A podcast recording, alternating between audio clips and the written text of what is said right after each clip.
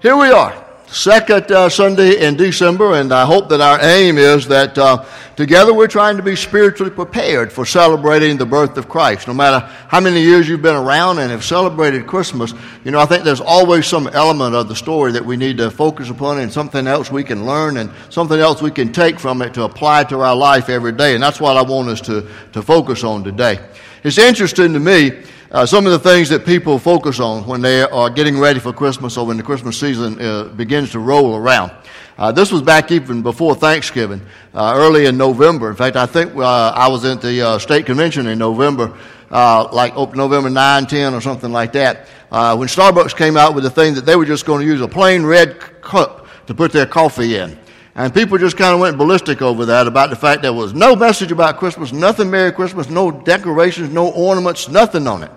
And one pastor put out an ingenious tweet that said he went into a, a Starbucks and uh, when they asked him his name, he said his name was Merry Christmas, so that they would have to write Merry Christmas on the cup.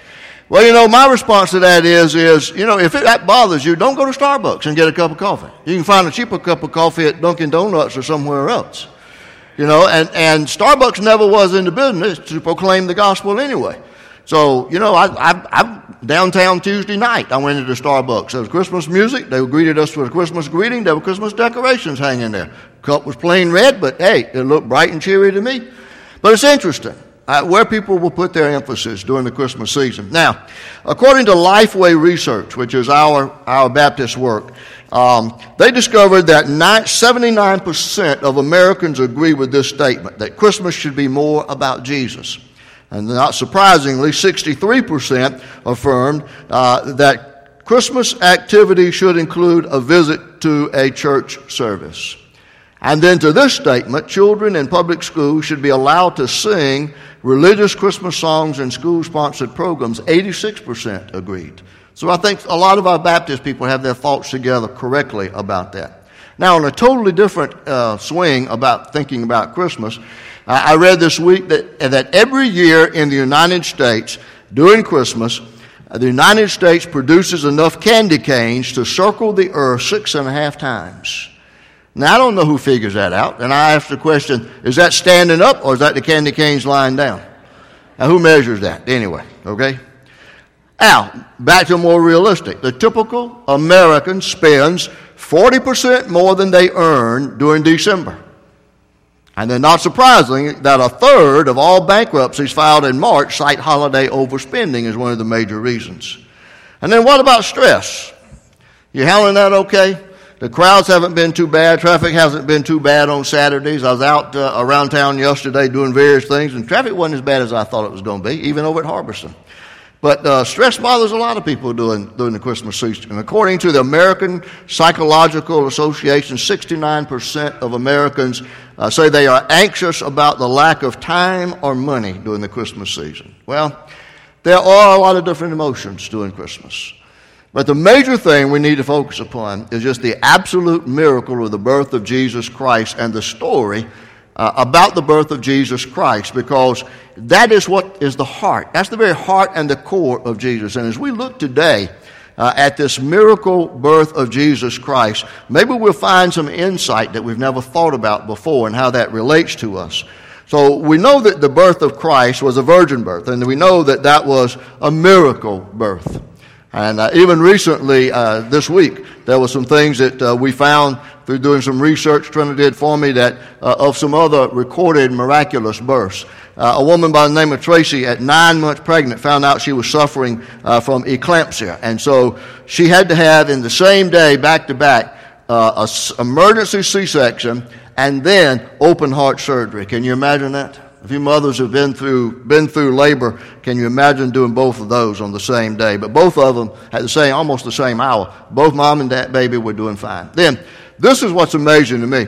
A woman from Utah has beaten one in a billion odds that three of her five children have been born on consecutive leap days, and that ties a world record set in the 1960s. And I don't know whether she and her husband went about trying to break that record, but they tied it anyway.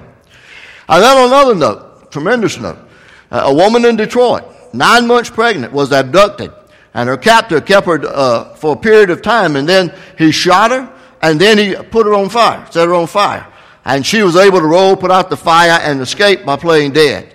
And then a few hours later, through 12, well, a day later, through 12 hours of labor, she produced a healthy baby. Isn't that an amazing story? All kinds of emotions and all kinds of things take place uh, during this Christmas season. I witnessed the, the birth of our four children, and to me, that's just a miracle that you cannot compare with anything else in this world. The whole process of birth is a miracle of God, and it's a wonderful thing that He lets us be a part of. But today we want to look at the miracle of the birth of Jesus, and I want you to look with me in our scripture today uh, in the Gospel of Luke, chapter 1, verses 26 through 38. And this is the announcement uh, where uh, Gabriel, the angel, comes to Mary to tell her about the birth of Jesus and the miracle that it's going to be. In the sixth month, God sent the angel Gabriel to Nazareth, a town in Galilee, to a virgin pledged to be married to a man named Joseph, a descendant of David. The virgin's name was Mary. The angel went to her and said, Greetings, you who are highly favored. The Lord is with you. Mary was greatly troubled at his words and wondered what kind of greeting this might be. But the angel said to her, Do not be afraid, Mary. You have found favor with God. You will be with child and give birth to a son, and you are to give him the name Jesus. He will be great and will be called the Son of the Most High. The Lord God will give him the throne of his father David, and he will reign over the house of Jacob forever. His kingdom will never end. And so Mary then asked the question, How will this be since I am a virgin? And the angel answered, The Holy Spirit will come upon you, and the power of the Most High will overshadow you. So the Holy One to be born will be called the Son of God. Even Elizabeth, your relative, is going to have a child in her old age, and she who was said to be barren is in her sixth month. For nothing is impossible with God. I am the Lord's servant, Mary answered. May it be to me as you have said. Then the angel left her. Now, you just consider that for a moment. Put yourself in Mary's place. What an announcement to be made to her that she would have a child. And this child would be the long awaited and long promised Messiah and Savior and that she would name him Jesus because he would save the people from his sins and their sins, and he would be great. And that she, a virgin, would have this child through the power of the Holy Spirit and not through the sexual relations with her betrothed husband, Joseph. So, what was Mary's response? I think a logical one. She wanted to know how all this would come about, and she said, How? You know, she said, How will this be since I'm a virgin? She and Joseph had kept their dating and their engagement pure in terms of sexuality. And the answer came from the angel Gabriel that explained the process that it would be through the working of God, through the Holy Spirit of God, and ended this whole section by saying, For nothing is impossible with God. And what's amazing to me is that Mary believed, this young peasant girl maybe somewhere between 12 and a half to 17, something like that, those years of age. And what a maturity she has as she hears that, she listens, she asks a question for clarification, and then she believes and she submits herself to God's plan, and she says, I'm the Lord's servant. Do with me as you wish. Isn't that absolutely amazing? Somebody has pointed out that Mary probably could be called the first New Testament believer. Now, when we look at this story, what we understand is that Christmas is really a celebration of miracles, and especially the miracle of the birth of Jesus. One of the best known prophecies that we find in the Old Testament about the birth of Jesus comes in Isaiah chapter 7, verse 14.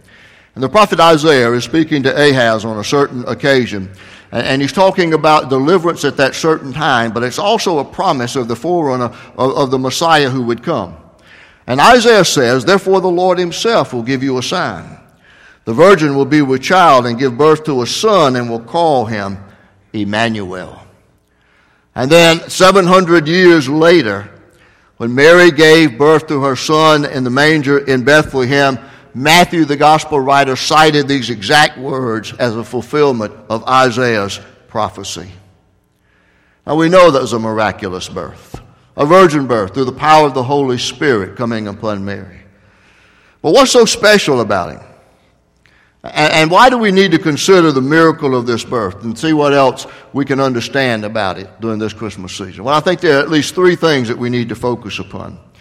First of all, is that Jesus was born of a virgin as God in the flesh. Now, we know that's impossible for a virgin to give birth the way that Mary did, unless God miraculously intervenes. In July 1978, a little girl named Louise Brown was born in England. Anybody remember the significance of her and her birth? Anybody remember that? First, what we called then test tube baby. Remember that? Since then, many children have been brought into this world, and many families have been blessed with the birth of children through the process that's known as in vitro fertilization. And we think, well, that's a miraculous process. Well, in some sense, it is. But if you look at the total concept, it's the same thing uh, of conception.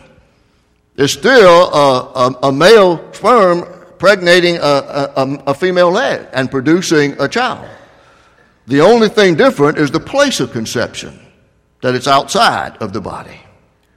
Uh, even in face of modern science, the conception of Christ remains the one unique virgin birth. Science can never tell us how this came about. The marvels of medicine can never explain to us how this virgin birth took, about, took place, except to say it was a miracle of God and the greatest miracle of conception that the world has ever known. And if the God who spoke everything into existence in this world could do that, then certainly he could suspend the laws of the universe that he created, and he could have a virgin to become impregnated by the Holy Spirit. Don't you agree? But the question is, why? You know, Mary asked, how? We ask today, why? Why did he do it? Why was it necessary for Jesus to be born of a virgin? It was necessary because Jesus, God's Messiah, was more than a man. He was more than a prophet.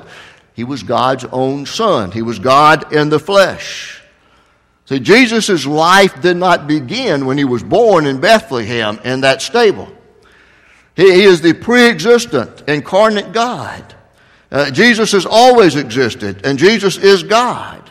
Part of that triune Trinity God, God the Father, the Son, and the Holy Spirit. And Jesus is the one who created the world.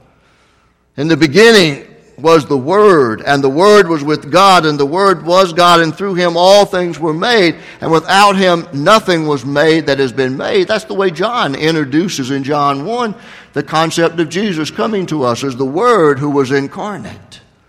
Now, those claims have never been made by any other uh, founder or leader of a religious cult.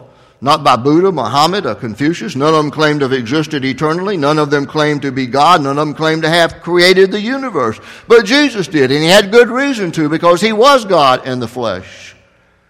And he would say, I and the Father are one. And he goes back to the I am statement that God makes to Moses way back in Exodus when he's sending him before Pharaoh.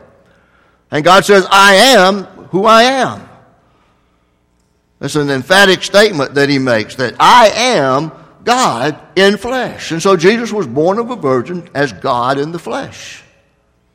Uh, and then the second thing to look at this story and to, and to make sure we understand from this is Jesus was born of a virgin being fully human. He comes as God in the flesh, but he also comes being fully human.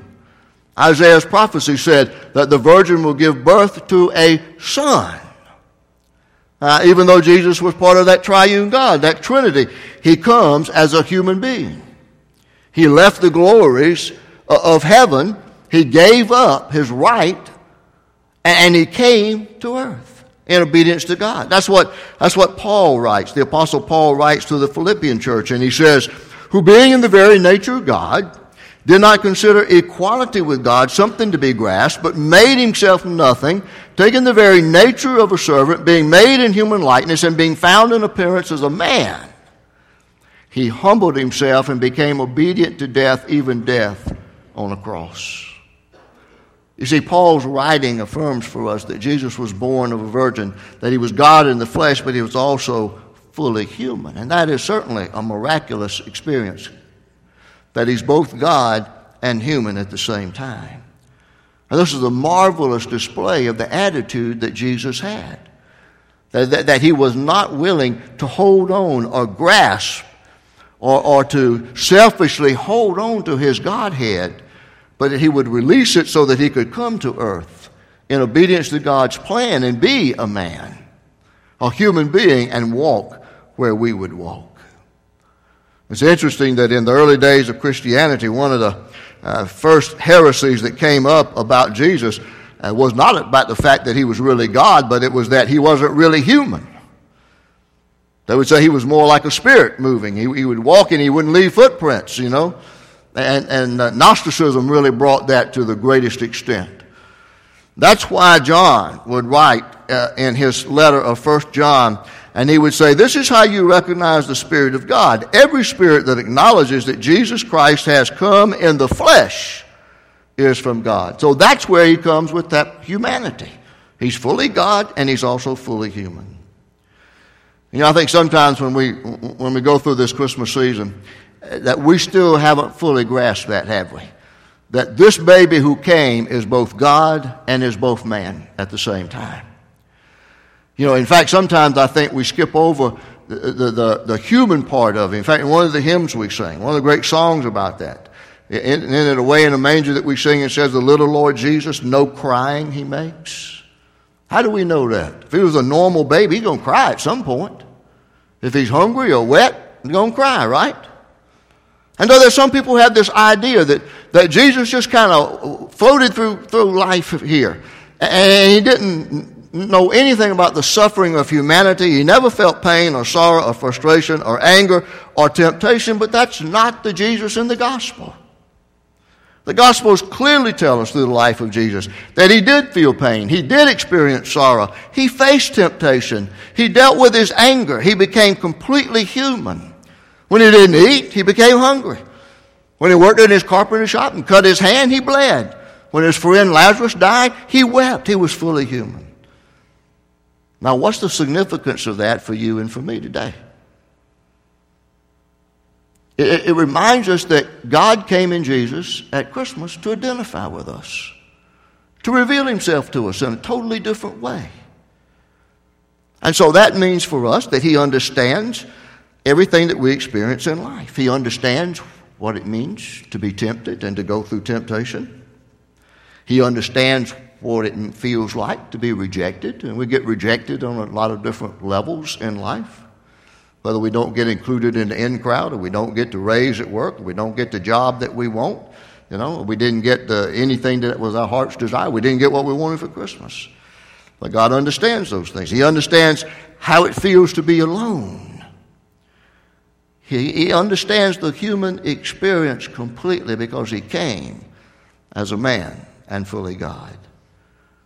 And the writer of the book of Hebrews tells us the significance of that by saying, we do not have a high priest who is unable to sympathize with our weaknesses, but we have one who has been tempted in every way, just as we are, yet was without sin. Now remember that phrase, yet was without sin. And then he goes on to say, Let us then approach the throne of grace with confidence so that we may receive mercy and find grace to help us in our time of need. See, we're reminded of two things there. That Jesus, as he walked through life, experienced the same things that we experience temptation, pain, sorrow, guilt, whatever they all are. And then because of that, we have a high priest who can sympathize with us, and that gives us the right and the encouragement to call on him so that we can receive mercy and grace. Now, the other part to remember about that is, is what's so significant uh, and important about the, the miracle of the virgin birth is that Jesus was without sin. He faced everything in life like we do, but he did so without yielding to the sin of it. And the reason for that is that the Messiah, the Savior, had to be a perfect sacrifice for us. He had to have pure blood and a pure body, both free from the stain of sin. And that could take place only through the virgin birth. So it was essential that this Messiah, this Christ who would come, would have to have blood that was not tainted by the sin that came from Adam. Paul says in Romans, when Adam sinned, sin entered the entire human race. Adam's sin brought death, so death spread to everyone, for all have sinned. You know, in Adam's fall, we sin, Adam sinned, we fall all. You know, that's, that's the way we remember that about that. But because Jesus was virgin born, he was free from Adam's sinful blood, and it was the blood of God that ran through his body. Jesus was human, but yet he was divine. And he came as the perfect Messiah to pay the penalty for our sin. And so the virgin birth provided God, through Jesus Christ, a pure, holy body in which to live until the time of his sacrifice for our sins. I, read a Christmas story that I think illustrates that for us, and it took place in a house when several families were getting together for Christmas, and, and they had a train set that ran around the base of the tree. Maybe you have too, or at least you've seen them. And at some time during the night, the, the train came off the track.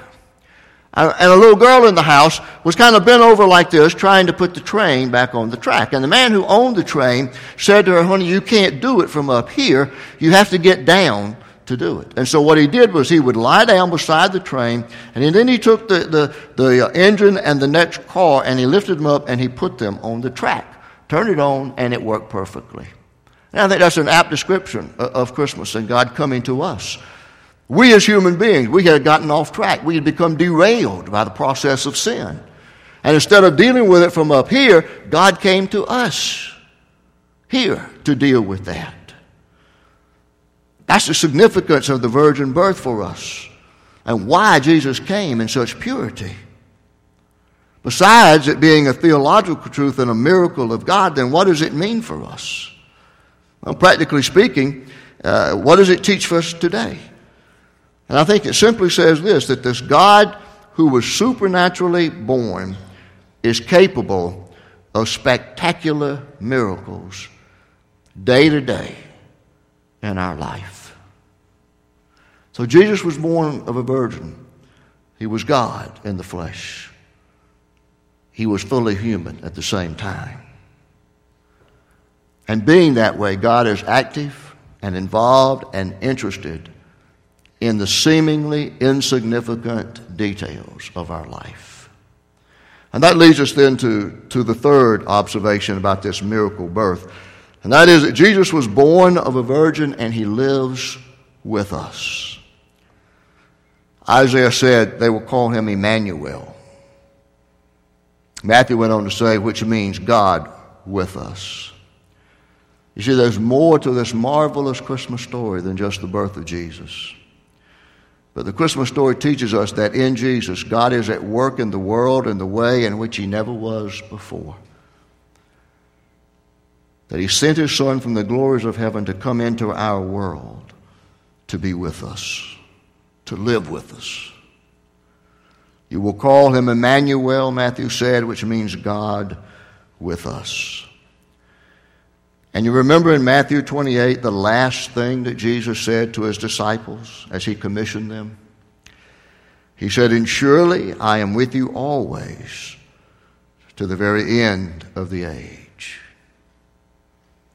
You see, that's a part of this miracle of the birth of Jesus that we celebrate, is that God is with us. He came to show us what He's like. He came to bring to us the perfect sacrifice in Jesus for our forgiveness. But He also came through the imparted Holy Spirit to be with us in everything that we experience. So that means He's with you when you stumble out of bed in the morning. It means when you face the stress of another hectic day, He's with you. It means when you contemplate the uncertainty of the future, and there's a lot of that because of reason.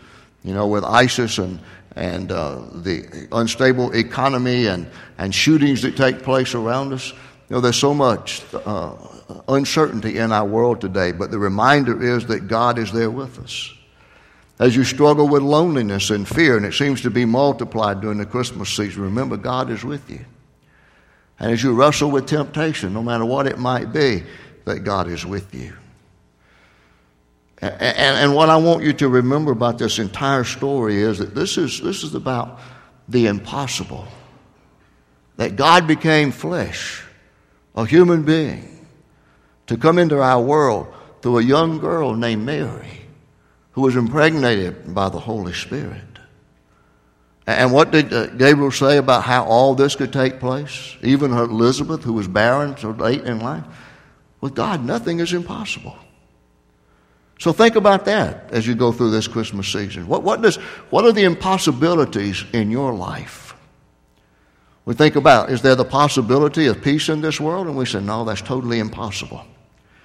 Can we see a, a return of Christian values and morals in our culture today? And we say, no, that's totally impossible. What about the possibility of our church right here, Spring Valley Baptist, penetrating our community, reaching our culture with the name of Christ, and seeing lives radically transformed by the power of the gospel of Jesus Christ? And we say, no, that's impossible. That's, they're, they're too far gone. But what about a relative or a great friend breaking the barrier of sin and coming into a personal relationship with Christ? And we say, no, that, that's just impossible. And we go back to Mary's question and we ask, how can this be when all this seems impossible to us? And the answer is still the same from the angel. For with God, nothing is impossible because God is with us. So we celebrate at Christmas the, the miraculous virgin birth of Jesus.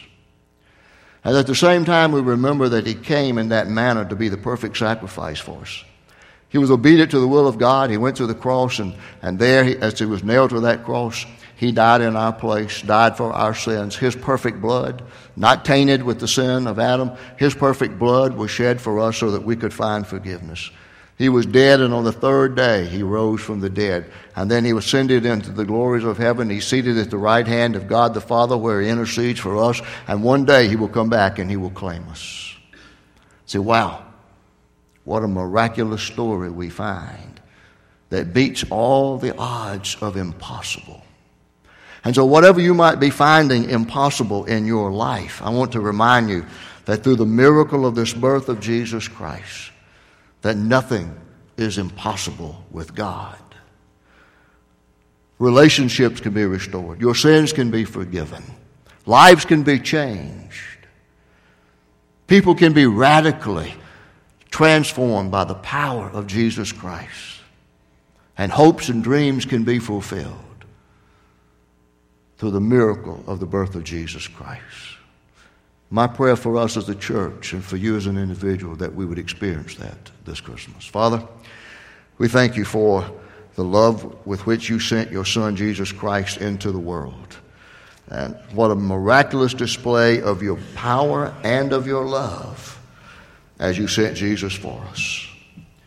And we thank you for that today, but most importantly, we pray that we would have spiritual eyes to see, a spiritual heart to understand the meaning of this birth. And as we celebrate, we can truly focus upon claiming your presence with us and all that that brings into our life as we embrace the miracle of the birth of Jesus Christ. Father, it's in his name that we pray. Amen.